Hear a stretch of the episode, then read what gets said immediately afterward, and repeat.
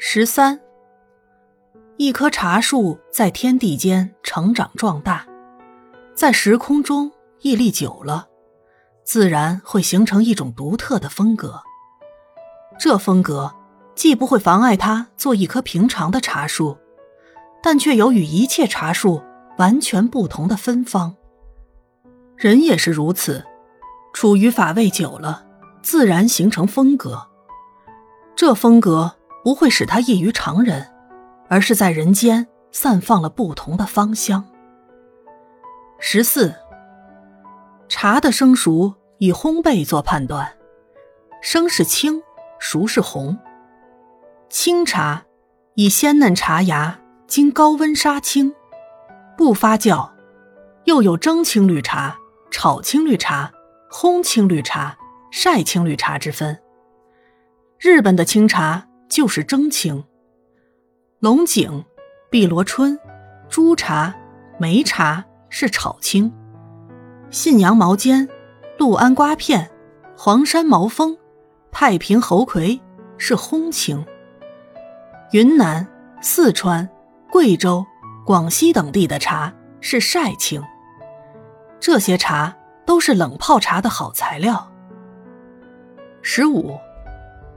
若以时间来分，清明前数日采制的品质最佳，为明前茶；从清明日到谷雨前采制的次之，叫雨前茶；谷雨日到谷雨后五日采制，称头春茶；谷雨后六日到十日为二春茶；谷雨后第十一日到立夏日叫三春茶；立夏后摘的茶。则为四春或烂青。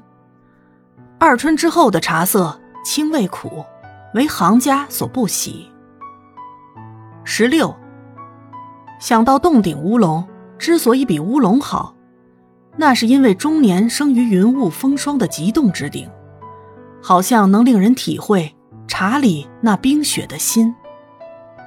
十七，如果是很好的乌龙，就不会做成人参乌龙茶。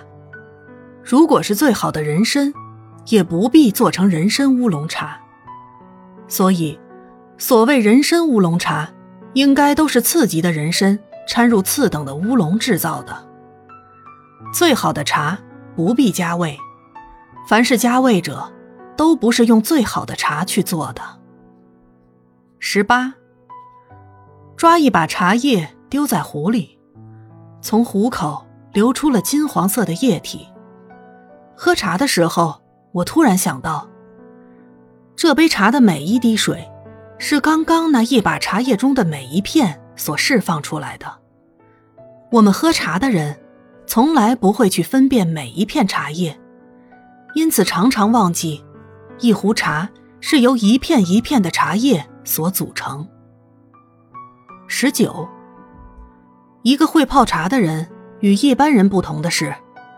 不论喜怒哀乐，他在泡茶时可以完全专心的融入，因此，在茶里有了一体无心之感，风味就得到了展现。二十，我们应以茶叶为师，最好的茶叶，五六斤茶精才能制成一斤茶，而每一片茶都是泡在壶里才能还原，才能温润。才有作为茶叶的生命意义。我们也是一样，要经过许多岁月的刷洗，才能锻炼我们的芬芳。而且，只有在奉献时，我们才有了人的温润，有生命的意义。二十一，生命虽然无常，但并不至于太短暂。与好朋友也可能会常常对坐喝茶，但是每一次的喝茶。都是仅有的一次，每一日相会都和过去、未来的任何一次不同。二十二，一片茶叶是不求世间名誉的，这就是以清净心布施，不求功德，不求福报，只是尽心尽意贡献自己的芳香。二十三，唐代刘真亮把这些好处总结归纳起来。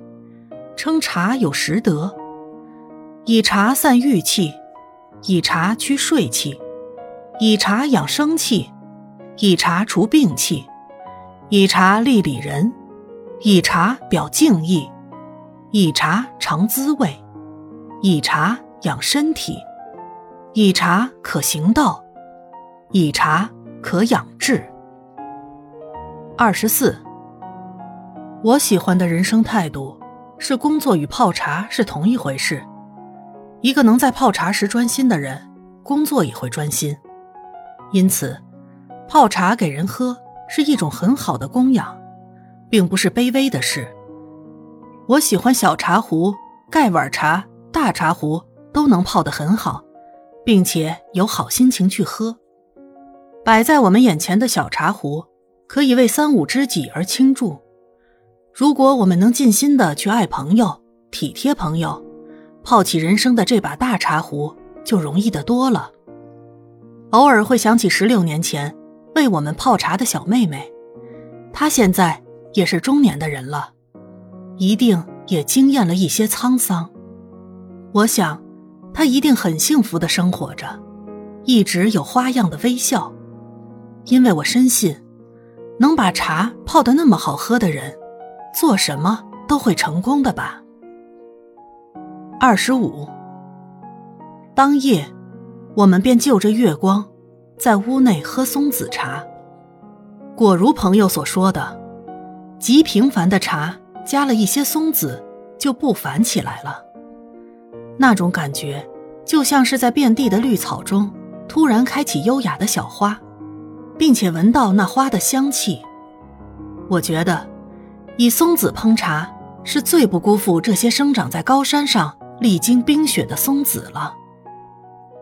二十六，在一壶茶里，每一片茶叶都不重要，因为少了一片，仍然是一壶茶。但是，每一片茶叶也都非常重要，因为每一滴水的芬芳。都有每一片茶叶的生命本质。二十七，在春天的夜里喝昙花茶，特别有一种清香的滋味。喝进喉里，它的香气仿佛是来自天的远方，比起阳明山上白云山庄的兰花茶毫不逊色。如果兰花是王者之香，昙花就是禅者之香。充满了遥远、幽渺、神秘的气味。二十八，乌龙还是第二道最好，色尽甘回，带着晨曦般的颜色。